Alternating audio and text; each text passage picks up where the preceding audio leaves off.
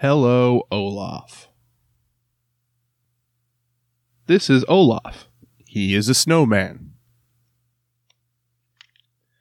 Elsa made a snowman to play with when she was a little girl. Elsa and Anna called the snowman Olaf. They pretended he was alive.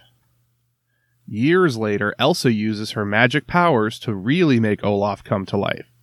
Anna is all grown up now. Olaf meets Anna, Kristoff, and Sven.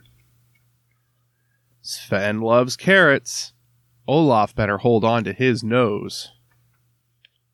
Olaf wishes for warm days and sunshine. A day on the beach would be a dream come true.